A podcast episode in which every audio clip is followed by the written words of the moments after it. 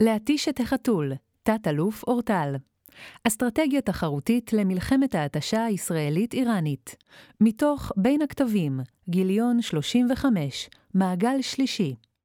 מבוא בסופו של עשור דרמטי שינה המזרח התיכון את מה שנדמה היה כסדרי היסוד שלו. הסדר הערבי, שהתבסס על עושר הנפט ורעיון הלאומיות, נשבר. את מקומו החליפו שורת מאבקי שליטה בין דתיים, בין שבטיים, מאמצי הישרדות של משטרים ערביים וחתירתן של איראן ושל טורקיה, כל אחת בנפרד, למעמד אזורי הגמוני.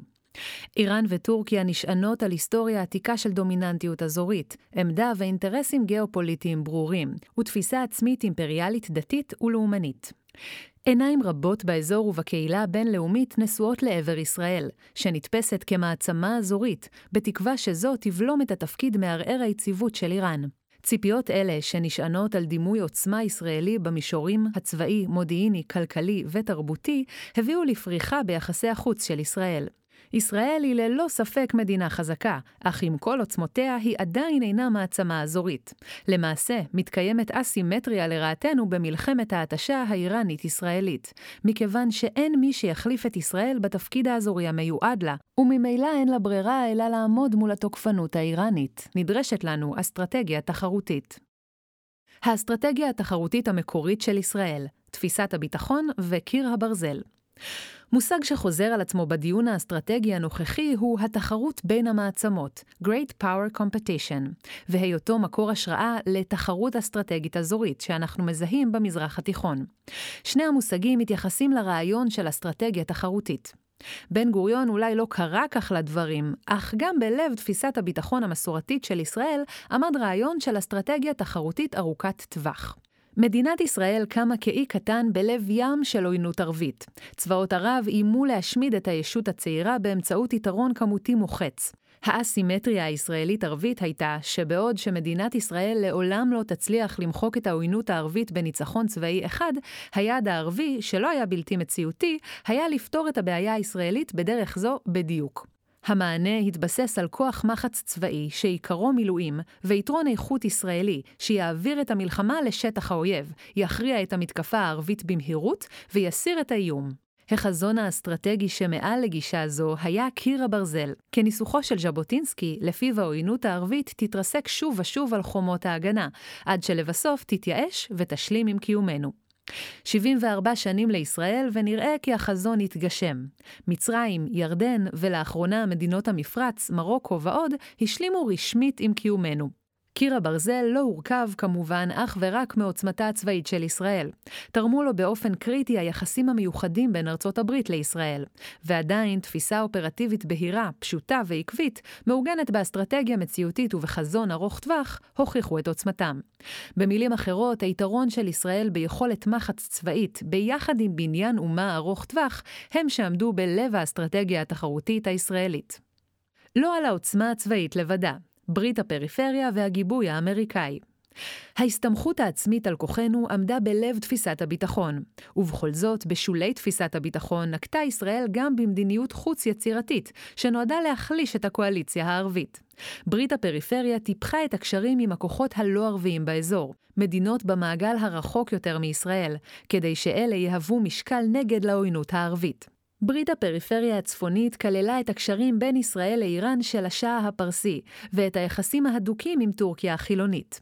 בשני המקרים כללו הקשרים יצוא ביטחוני ישראלי, שיתוף טכנולוגיות ועוד. לאלה נוסף סיוע לפלגים כורדיים בעיראק בשנות ה-60 וה-70. בדרום האזור תמכה ישראל בפלגים סודניים, בממשלת אתיופיה ובפלגים תימניים בתקופות שונות בהיסטוריה, כמשקל נגד למצרים. למדינת ישראל יש, אם כן, מורשת של משחק אזורי מתוחכם, אם כי מוגבל. אינסייד אאוט, ההיפוך הגדול. שיא ההצלחה של אסטרטגיה הוא גם רגע פקיעת תוקפה. משקרס הסדר הערבי האזורי, עלו וצצו השאיפות האימפריאליות העתיקות של איראן וטורקיה. מה שהחל בשנות ה-80 כמטרד בדמות מאמצי איראן לייצוא המהפכה האסלאמית שלה ללבנון, הפך בעשור האחרון לאסטרטגיה אגרסיבית וכוללת להקפת ישראל ומדינות המפרץ הפרסי בטבעת אש מאיימת, שנועדה להביא לשיתוקן האסטרטגי ולדומיננטיות איראנית אזורית. שיאו של החזון, השמדת ישראל. הרחק מאחור בסרגל האיום האסטרטגי, אך עדיין מטרידה, טורקיה של ארדואן. זו תחייב אותנו לדיון נפרד בעתיד. זהו רק חלק מההיפוך ההיסטורי. הגיבוי האמריקאי היה, כאמור, מרכיב קריטי בתפיסת הביטחון. לאחרונה פוחת והולך העניין האמריקאי באזור. זה אינו השינוי היחיד. אופי השחקנים העוינים הפך לעצמאי יותר. מדינות ערב בעידן המלחמה הקרה היו תלויות במעצמות תומכות. איראן וטורקיה, לעומת זאת, רואות עצמן כעומדות בפני עצמן. הנשיא סאדאת, כזכור, חיפש דרך לעבור מהגוש הסובייטי לאמריקאי, דרך שעברה בירושלים. הפרגמטיות של סאדאת עומדת בניגוד חריף לעמדה האנטי-מערבית האידיאולוגית והקשוחה שעומדת בלב התפיסה העצמית של איראן המהפכנית, ובמידה פחותה אך עדיין נוכחת גם של משטר ארדואן. וכך, האויבים הערבים של העבר הם הידידים של היום, בעוד ששחקני הפריפריה הפכו למוקד הכוח האזורי המאיים החדש, גדולים, עוינים ועצמאיים יותר מהקואליציה הערבית הישנה. האזור התהפך, אך כלל לא ברור שמדינת ישראל יכולה להפוך את תפיסת הביטחון שלה בהתאמה. האם יכולה ישראל להעביר את המלחמה לשטח איראן ולהכריעה במלחמה קצרה?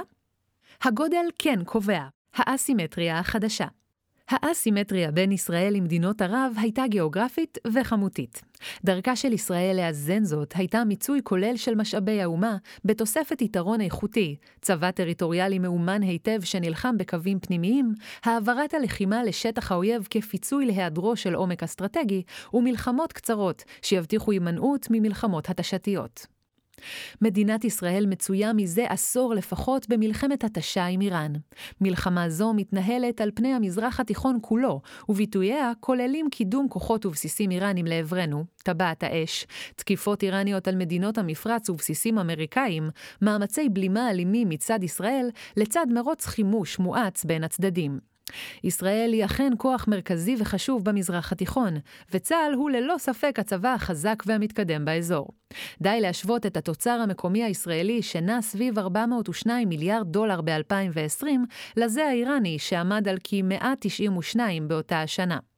למרות זאת, מדינת ישראל סובלת מאסימטריה ברורה במשחק האזורי ביחס לאיראן או לטורקיה. כיצד נבחן מעמד מהסוג של מעצמה אזורית? ראשית, הגודל הגיאוגרפי שמכתיב את טביעת הרגל הגיאופוליטית של המדינה. שנית, היקף האוכלוסייה, שמבטא את הפוטנציאל הכלכלי והצבאי. אך הפרמטר החשוב מכולם הוא היכולת להקרין עוצמה צבאית למרחקים. נולט מציע שלוש הגדרות למעצמה אזורית. בכולן מהווה יכולת הקרנת עוצמה אלמנט מרכזי.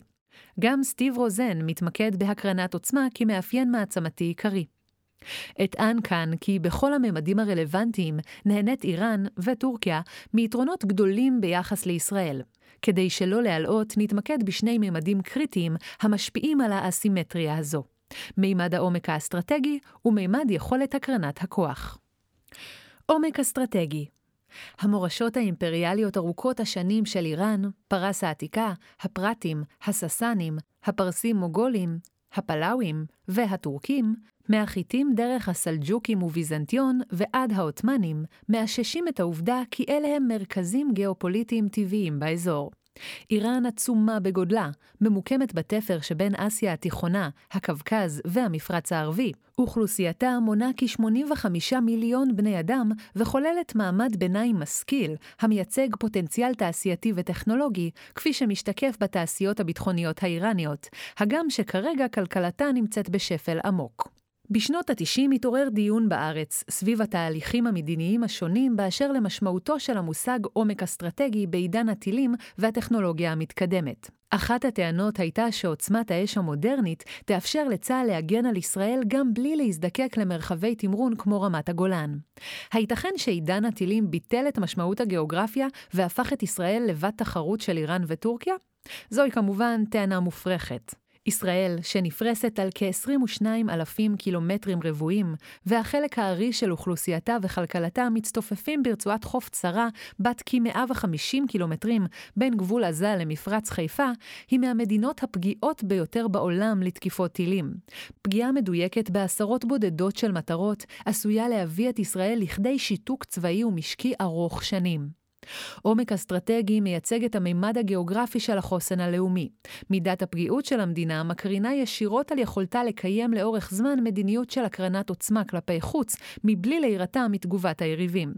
איראן וטורקיה נהנות מעומק טבעי שכזה.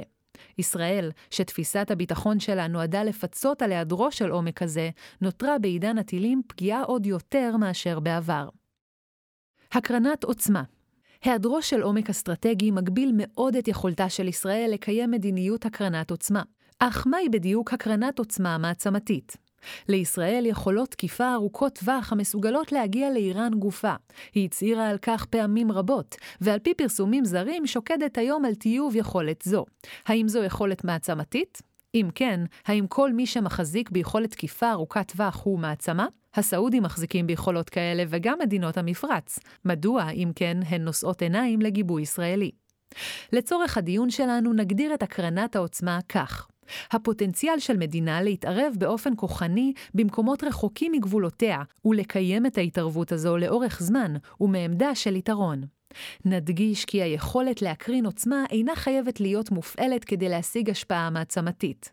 כך למשל, עצם הגעתה של קבוצת נושאת מטוסים אמריקאית לאזור סכסוך היא הקרנת עוצמה. גרעין עוצמה גרעינית צבאית עומדת בהגדרה לאל, אלא שניסיון המלחמה הקרה המחיש את מגבלות ההרתעה הגרעינית. רף ההפעלה הוא כל כך גבוה, שבמידה רבה הגרעין נמצא מחוץ למערכת השיקולים של מאבקי עוצמה אזוריים. הדימוי הגרעיני של ישראל מעסיק אמנם את האיראנים, אך ברור שהוא לבדו לא מספק. הדרך הקונבנציונלית הברורה להקרין עוצמה למרחוק היא באמצעות צי הנושא כוח משלוח יבשתי, Expeditionary Force. סין הפכה למעצמה מאיימת כשבנתה לעצמה נושאת מטוסים, ואת היכולת להעביר כוח יבשתי דרך מיצרי טיוואן. האימפריה הבריטית והמעצמה האמריקאית נשענו על שני מרכיבי עוצמה אלה. במקרה האמריקאי נוסף לזה גם כוח הפצצה אסטרטגי אווירי, המסוגל לפעול בכל מקום בעולם ברציפות. לישראל אין צי גדול, וגם לא יכולת להטיל כוח יבשתי חזק הרחק מגבולותיה. חיל האוויר הישראלי מסוגל לפעול באיראן, אך ספק אם הוא מסוגל להתמיד בפעולה זו לאורך זמן, ומעמדה של יתרון יציב. ממילא מידת הנזק שכוח אווירי, גם בשילוב תקיפת טילים ארוכי טווח, יכול לגרום למדינת ענק כמו איראן, היא מוגבלת. גם לאיראנים אין צי הנושא כוח משלוח על מעבר לים, או חיל אוויר המסוגל לתקוף ברציפות וליהנות מעליונות. כוח הטילים המוצב באיראן, לבדו, לא מפצה על פער זה. אך כמו מעצמות אחרות, איראן וטורקיה מצאו דרך להקרין עוצמה למרחוק באמצעות שלוחים הממונים על ידם באופן מלא או חלקי. טורקיה פועלת בקווקז ובלוב באמצעות שכירי חרב המאומנים, מצוידים וממומנים על ידה. זה אינו מנגנון חסר תקדים או לא מקובל. כוח וגנר הרוסי ידוע כקבלן הבית של הפדרציה הרוסית. איראן, כידוע, מפעילה לא רק כוחות מקומיים אותנטיים שקיבלו עליהם את חסותה, כמו חיזבאללה הלבנוני או החות'ים בתימן, אלא גם שורה של מיליציות שכירי חרב בעיראק ובסוריה, המורכבות ממקומיים או מגויסים שיעים שמקורם באפגניסטן.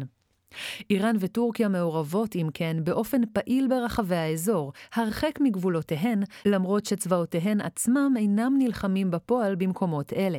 זהו אמצעי הקרנת כוח זול יחסית, שגם מרחיק את העימות מהמדינות המשלחות, מקטין את הסיכונים ומקל מאוד על מעורבות צבאית אזורית. לכאורה, גם ישראל יכולה להקרין עוצמה באמצעות כוחות שלישיים. בעבר היא הפעילה את צבא דרום לבנון, וסייעה לכוחות מורדים, כמו הכורדים בעיראק ואחרים. אך למעשה, הפוטנציאל הישראלי להפעיל כוחות שלישיים כדי לשרת את האינטרסים שלה הוא מוגבל ביותר. הטורקים מפעילים ג'יהאדיסטים סוניים בעלי זיקה אידיאולוגית למשטר ארדואן. ללא תמיכת טורקיה במורדים בסוריה, ספק אם יכולה הייתה לגייס שכירי חרב שיפעלו בלוב ובקווקז. יתר על כן, קיימת זיקה אתנית ותרבותית בין טורקיה לבין קבוצות הנתמכות או מופעלות על ידה. גם המימון האיראני לא מצליח לקנות אחיזה מיוחדת במרחבים הסוניים של האזור. אפילו ארגוני הטרור בעזה, הנהנים ממימון כזה, לא נחשבים גרורה איראנית באופן מלא. ההשפעה האיראנית תלויה במימון וחימוש רחבי היקף, אך נשענת בראש ובראשונה על מיעוטים שיעים או בעלי זיקה לשיעה. תנאי הכרחי, אם כן, להשפעה באמצעות אחרים, הוא זיקה זהותית בין המעצמה לשלוחיה. תקרת הזכוכית הישראלית בתחום זה היא נמוכה מאוד. ישראל יכולה לכונן שיתופי פעולה אזוריים, לסייע, לחמש, ואף להציב כוחות במדינות רחוקות. עם זאת, הפעלת כוחות שלישיים במובנים של שכירי חרב או מורדים שהופכים לגרורות, אינה אופציה ריאלית. אין באזור מיעוטים בעלי זיקה אידיאולוגית כה חזקה לישראל. גם מדינות הרואות את האינטרסים שלהן מצטלבים עם אלה הישראליים ומוכנות להירתם לשיתופי פעולה צבאיים, יהססו מאוד מלשמש קרש קפיצה ליכולות ישראליות התקפיות שיכוונו בגלוי לאיראן. וכך, בעוד שהאיראנים יכולים בהחלט להקים ולהרחיב את טבעת האש, וטורקיה יכולה לתמוך בגלוי בחמאס עזה ולארח את פעיליו בשטחה, ישראל מוגבלת בעיקר בשיתופי פעולה סמויים והגנתיים. בין ישראל לאיראן מתקיימת, אם כן, אסימטריה ברורה במונחי תחרות העוצמה האזורית.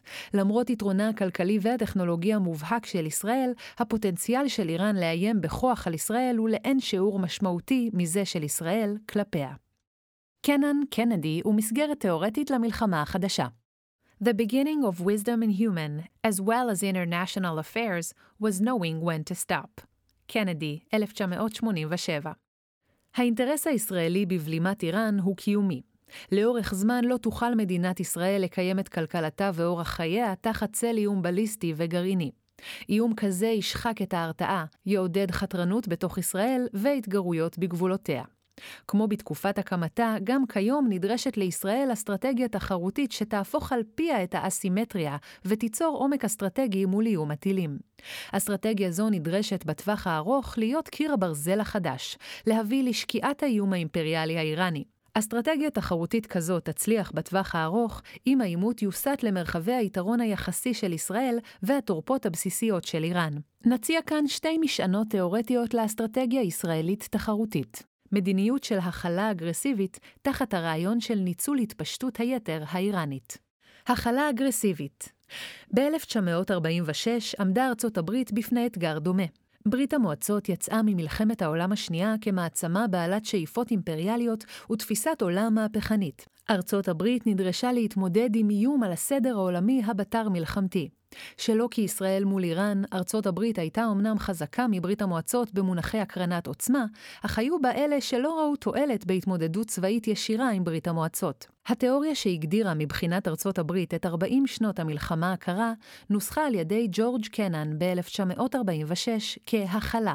Containment, במברק הארוך מ-1946 ובמאמרו ב-Foreign Affairs, מקורות ההתנהלות הסובייטית, קרא קנן לנהל מערכה תקיפה, בלתי מתפשרת וממושכת נגד ההתפשטות הסובייטית. לטענת קנן, היה על ארצות הברית לעשות זאת באמצעות הפעלת כוח בכל מקום בו תגלה ברית המועצות תוקפנות, באופן שיוביל בסופו של דבר להתפרקותה או להיחלשות משמעותית של עוצמתה. התפשטות יתר בספרו עלייתן ונפילתן של המעצמות הגדולות, טבע פול קנדי את תזת התפשטות היתר, לפיה דעיכתן של מעצמות בהיסטוריה קשורה למתיחת יתר של המעורבויות הצבאיות שלהן ביחס ליכולתן הכלכלית. תמה משלימה תיארה את נטייתן של מעצמות בשיא כוחן להיסגר תרבותית וכלכלית מתוך יהירות, ובכך להאיץ את תהליך דעיכתן. קנדי הצביע, למעשה, על האופן בו אימפריות נוטות להתיש את עצמן. איראן מקיימת מדיניות חוץ אגרסיבית בעודה נשענת על כלכלה רעועה במקרה הטוב ועל שיטה חברתית שדיכוי עמוק במרכזה. יתר על כן, האידיאולוגיה האסלאמית מהפכנית הופכת את ההנהגה האיראנית לחשופה במיוחד לסיכונים שבסגירות ויהירות תרבותית. קנן הבחין ב-1946 כי השיטה הסובייטית נגועה בתורפות דומות. ישראל היא שחקן טכנולוגי וכלכלי חזק המתפתח במהירות. אם נמשיך את קנדי וקנן, הדרך להביס ענקים מהסוג האיראני היא לתת למנגנון התפשטות היתר להחליש אותם מבפנים, ובמקביל לבלום אותם, מבלי להסתבך בהתפשטות יתר משלך. אסטרטגיה תחרותית לישראל, הכלה אגרסיבית, לחתוך את הכפות ולהקיז את דם החתול. שני זרמים מאפיינים את האסטרטגיה הישראלית כנגד איראן. אם איראן דומה לחתול בר תוקפני בעל טופרים חדים, אזי קיימות מפלגת החתול, ולעומתה מפלגת כפותיו. הראשונה טוענת כי בבעיה יש לטפל מהראש. השנייה מצביעה על מגבלות הכוח של ישראל, וטוענת כי יש לטפל תחילה בכפות החתול, שהן המכאיבות יותר לישראל. שני הזרמים מציגים אסטרטגיה חלקית בלבד, שמותירה את החידה האסימטרית ללא מענה. הזרם הראשון מתעלם ממגבלות הכוח הישראלי. תקיפה צבאית של איראן יכולה להסב נזק זמני לתוכנית הגרעין האיראנית ולהאט אותה. גם מלחמות הסייבר, הביון והחבלה שישראל מנהלת על פי פרסומים שונים באיראן, מהוות פיצוי חלקי מאוד למגבלות הכוח הישראלי. לבדם, אין בהם כדי לבלום את התוקפנות האיראנית ואת פרויקט הגרעין. הזרם השני מנתח נכונה את התלות האיראנית בבסיסי הטילים שבנתה בגבולות ישראל. לישראל יתרון צבאי ברור בהפעלת כוח בקרבת גבולותיה, כפי שגם עולה במערכה המפורסמת שבין המלחמות, המתנהלת בשטח סוריה. יתר על כן, בסיסים אלה הם שמהווים את האיום הצבאי החמור יותר על ישראל, גם בעידן של טילים ואמצעי תקיפה ארוכי טווח. עם זאת, גם זרם זה לא מספק תפיסה כוללת לניצחון במלחמת ישראל-איראן.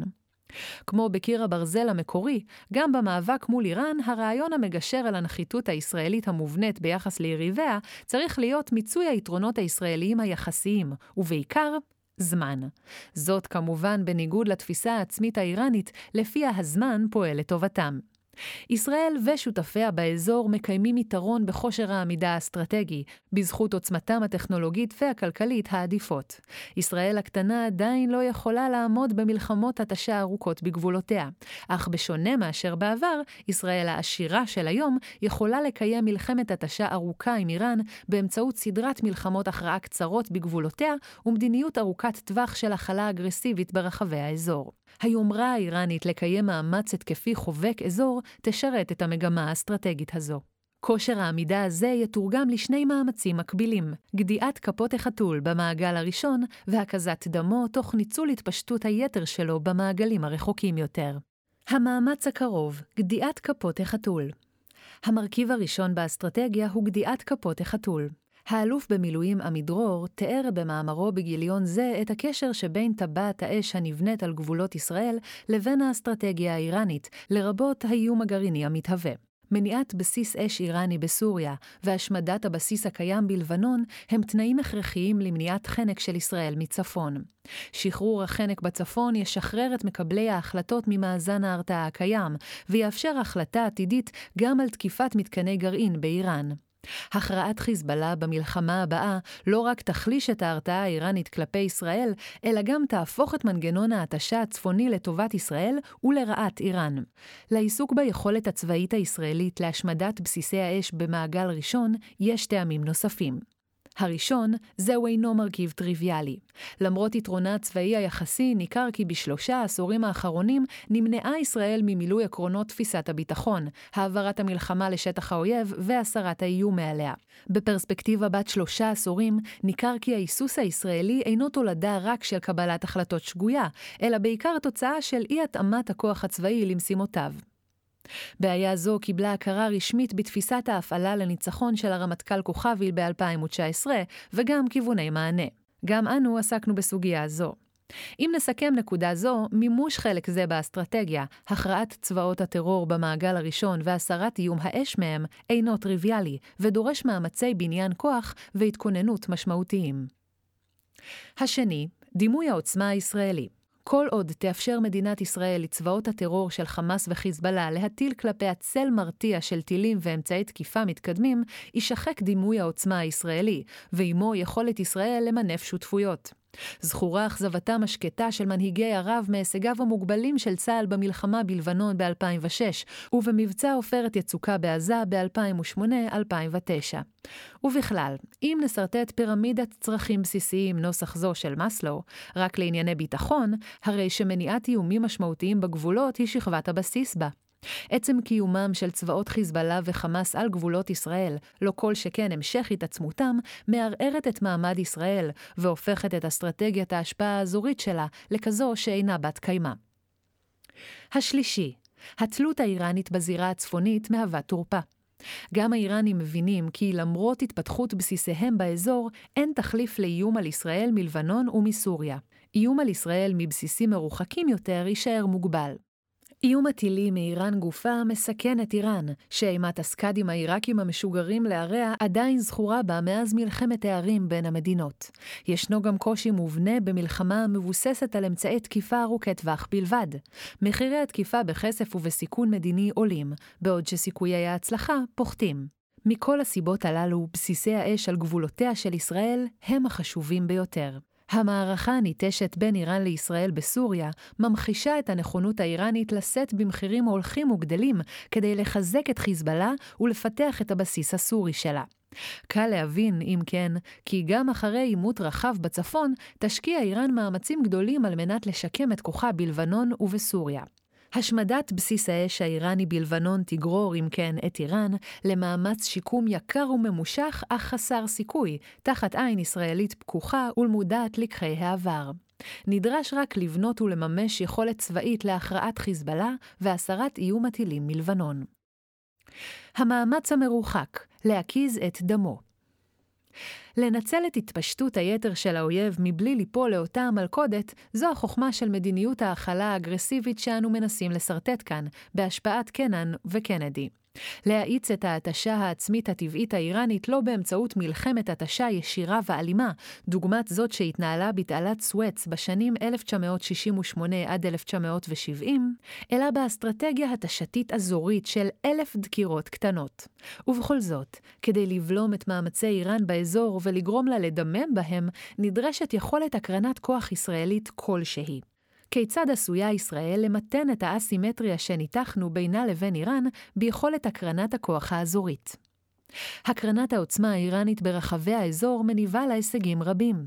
עם זאת, בחינת עוצמת ההתנגדות לאיראנים מחד גיסה, והעומק המשאבי של האיראנים מאידך גיסה, מעלים כי ייתכן והאיראנים הולכים ומתקרבים למה שקלאוזוביץ' כינה נקודת המיצוי. בחלק זה נדון במרכיבי אסטרטגיה העשויים להאיץ את הגעת איראן לנקודת המיצוי הזו. הקרנת כוח צבאית והעומק האסטרטגי החדש.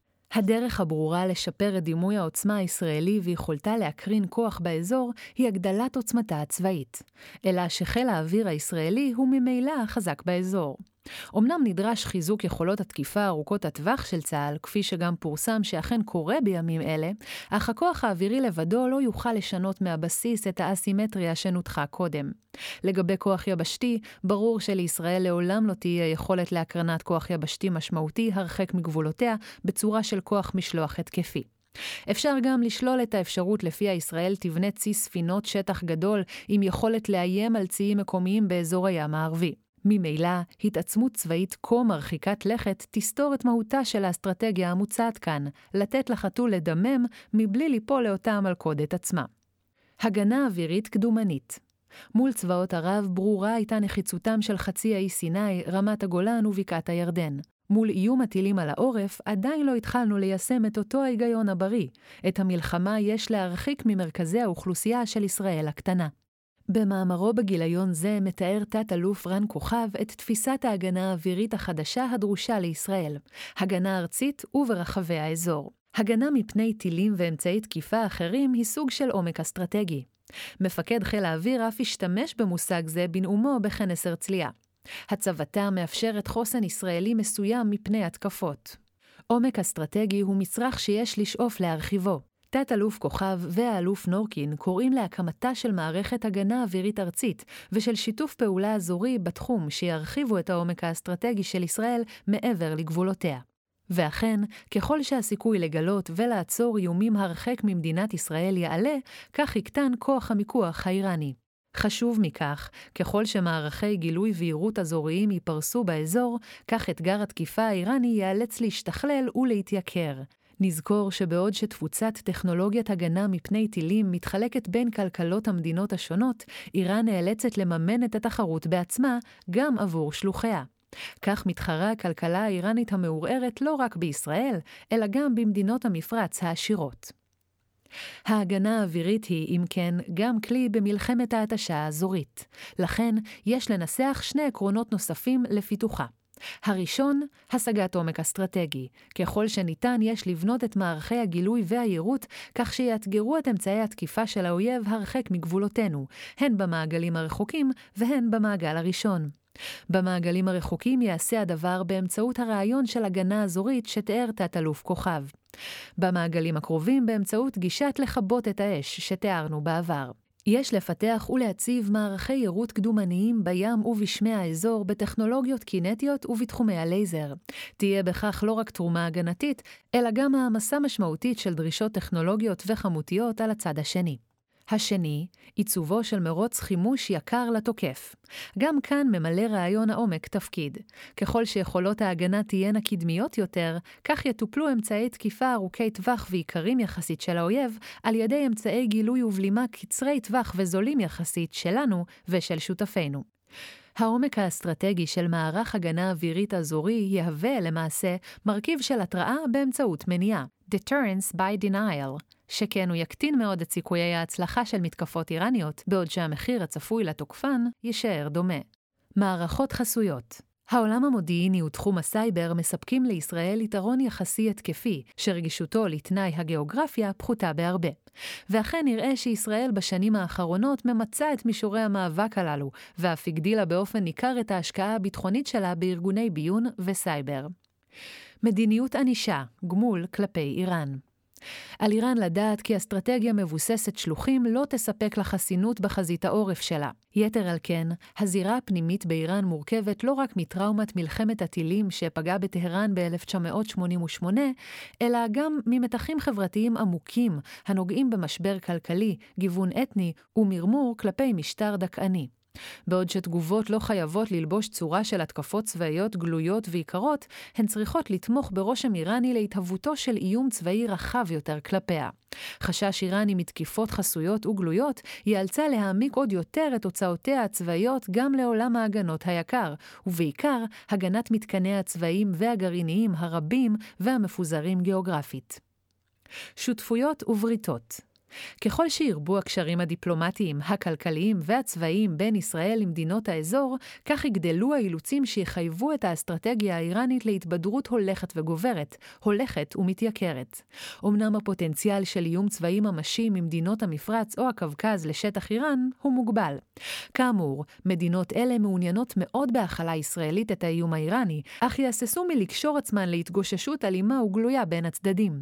עם זאת, ככל שיכולות ההגנה העצמית של המדינות הסובבות את איראן תתחזק, כך יגדל בהתאמה נתח התקציב האיראני המופנה לשם. ככל שיגברו הקשיים האיראניים בעיראק, תימן וסוריה, כך תגדל ההשקעה האיראנית במלחמות שם. לאחרונה אף פתחו האיראנים בתמרונים צבאיים בגבול אזרבייג'אן, במטרה להרתיע מפני מה שנתפס כנוכחות ישראלית שם. מלחמה כלכלית איראן כלואה במתח שלא ניתן לכנסו בין אידיאולוגיה רדיקלית ותוקפנות אזורית לרצון לקיים מדינה מודרנית. הפוטנציאל האיראני גדול לאין שיעור מכלכלתה בפועל, וזאת גם לסנקציות בינלאומיות ולמשטר מושחת ודכאני. ב-2011 עמד התוצר האיראני המקומי על 560 מיליארד דולר, ב-2020 על 191. התאוששות הכלכלה האיראנית תיצור איום אסטרטגי חמור, שכן המשאבים יופנו לשאפתנות האיראנית באזור. ישראל צריכה לפתח מאוד את האונה הדיפלומטית, כלכלית וגיאופוליטית במדיניות החוץ והביטחון, כדי לדכא ככל הניתן מגמה של חזרה לסחר ולהשקעות בינלאומיות באיראן. מקומה החדש של ישראל כיצואנית אנרגיה, למשל, מאפשר לה תפקיד מפתח באגן הים התיכון ובאירופה. יש למנף את התפקיד הזה, להיות קשובים לאינטרסים של מדינות הים התיכון, וליצור שיתופי פעולה שיקדמו בתורם את הקשב הבינלאומי לעמדת ישראל לגבי החרמת הכלכלה האיראנית. נכון לקדם עמדה זו גם במחיר מתח עם השחקן האגרסיבי האחר. טורקיה.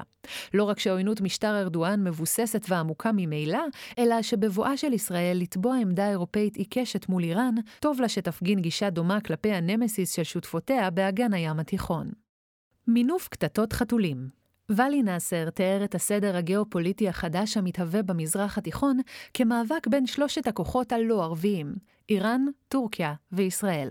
הוא מטיב לתאר את ההתנגשות בין איראן וטורקיה, שכנות המתחרות ביניהן בקווקז, עיראק ובסוריה, אך מפריז בתארו את התרחבות תביעת הרגל האזורית של ישראל. לפני מעט יותר מעשור השתאה העולם מהצלחת מדיניות אפס סכסוכים הטורקית. היום מסוכסכת טורקיה עם כל שכניה ועם המערב כולו. על איראן וטורקיה נגזר להתנגש ביניהן על רקע שאיפותיהן האימפריאליות הסותרות. קצת כמו סין וברית המועצות במלחמה הקרה, היריבות האיראנית-טורקית היא פיצול גיאופוליטי טבעי, שיהווה משענת חשובה לאסטרטגיית העל שתוארה כאן. אם וכאשר תופנה תוקפנות טורקית בוטה כנגד ישראל, ייאלץ צה"ל להרחיב משמעותית את עוצמתו הימית בים התיכון, כמשקל נגד לצי הטורקי. הכלכלה הישראלית תאפשר זאת. יש לקוות שעתיד זה עודו רחוק. סיכום תפיסת הביטחון נשענת על יסודות מוצקים, אך דורשת התאמות. בעלות הברית מהפריפריה הפכו לאויבים, איראן, או ליריבים, טורקיה של ארדואן. מדיניות החוץ שהייתה בעבר מרכיב משני יחסית, ברית הפריפריה, צריכה לתפוס מקום מרכזי הרבה יותר היום, שותפות אזורית נגד איראן. עומק אסטרטגי חדש נדרש להיות מושג באמצעות מערכי הגנה קדומניים נגד טילים ושותפויות אזוריות. אסטרטגיה תחרותית לישראל תישען על יתרונה הצבאי הברור במעגל הראשון ועל יתרונה הכלכלי לצד שותפותיה החדשות בהקשר הרחב יותר. בהתאמה, ההכלה האגרסיבית של ישראל מול איראן תורכב משני מאמצים משלימים. האחד, במעגל הראשון באוריינטציה צבאית מובהקת. הכרעת חיזבאללה וחמאס תסיר את ההרתעה האיראנית המרכזית מעל ישראל, וגם תקטע את ההתשה המתמדת בה מצויה ישראל בגבולותיה. עצם הסרת איום חיזבאללה בצפון יחייב את איראן להשקיע השקעה עצומה בהגנת מתקניה מפני תקיפה ישראלית צפויה, ובשיקום חיזבאללה כדי להשיב את ההרתעה שאבדה לה. כוח המחץ של צה"ל במעגל הראשון הוא גם שכבת הבסיס לדימוי ההרתעה הישראלי, עליו נשענת האסטרטגיה כולה. מימוש מאמץ זה כרוך בבניית יכולת צבאית שבכוחה להסיר בכוח ובמהירות את האיום מעל עורף ישראל. השני, במעגלים הרחוקים, באוריינטציה מדינתית והגנתית. מערכי הגנה אווירית קדומניים ייצרו עומק אסטרטגי והרתעה במניעה כלפי איראן. פעולות ענישה באיראן גופה, ביחד עם מאמצי בלימה אזוריים כנגד השלוחים האיראניים השונים, יביאו את האסטרטגיה האיראנית לנקודת מיצוי. האסטרטגיה האיראנית, משוללת מנכסיה שנבנו בעמל רב בגבול ישראל, תיאלץ להשקיע יותר, אך תצליח לאיים פחות ופחות. איראן תיאלץ לשקול מחדש את תוקפנותה האזורית, או להתמיד בה עד שתקרוס לתוך עצמה. בתווך, על ישראל למנוע את התגרענותה של איראן, גם במחיר של עימות צבאי ישיר. זהו אמנם לא תנאי מספיק להבסתה ארוכת הטווח, אך זהו תנאי הכרחי. לאיום התקיפה על איראן תפקיד משני, גם כמכשיר המאלץ אותה להשקיע באינטנסיביות בהגנת מתקניה הרבים והמפוזרים, נוסף על השקעותיה ההתקפיות. האסטרטגיה בתמצית, לגדוע את כפות החתול הקרובות בכוחות עצמנו ולהותירו חסר הרתעה. לסייע לשותפינו באזור ולעודד את החתול להקיז את דמו בכל מקום בו הוא מתערב. עלינו להאיץ את תהליך ההתשה העצמית האיראנית, ובה בעת להימנע מיומרת יתר של הקרנת כוח צבאית ישראלית. לתת למגמות התפשטות היתר של הצד השני לעשות את שלהם. התזה שפותחה כאן מותירה שאלות רבות פתוחות, בעיקר ברמת הדיון שבמעבר מהיגיון אסטרטגי ליישום אופרטיבי. צה"ל מאורגן למלחמה במעגל הראשון, ופיתח את תפיסתו לגבי חזרה לגישה הכרעתית מול חיזבאללה וחמאס. אך כיצד אנו מתארגנים ביחס לאסטרטגיית ההכלה מול איראן? מאמר זה המליץ להימנע מהתפשטות יתר שלנו, והצביע על המגבלות המובנות של ישראל בתחום הקרנת העוצמה. אך מהו הכוח שישראל כן חייבת להפעיל כדי לבלום את התפשטות איראן בזירות השונות, ומי יבנה ויפעיל אותו? מהן, מלבד סייבר ופעולות חשאיות, צורות הכוח שעל ישראל כן לפתח למלחמתה באיראן? האם בניין הכוח הנוכחי תורם דיו לרעיון של עומק אסטרטגי קדומני והרתעה בשלילה? במידה רבה מדינת ישראל צועדת כבר בתוואי האסטרטגיה ששורטטה. ניסוחה השלם עשוי לשרת אותנו בקיומו של דיון אסטרטגי שיטתי ומודע לעצמו, כמו גם בחשיבה מודעת ביחס לשאלות המעשיות יותר שהצגנו. בהירותו של ההיגיון האסטרטגי תאפשר גם מיפוי נקודות תורפה נוכחיות, כמו למשל חוסר ההכרעה עד כה במעגל הראשון, לשרת אותנו בסימני אזהרה, התפשטות יתר, ולשמש ככלי ניווט אסטרטגי ארוך טווח.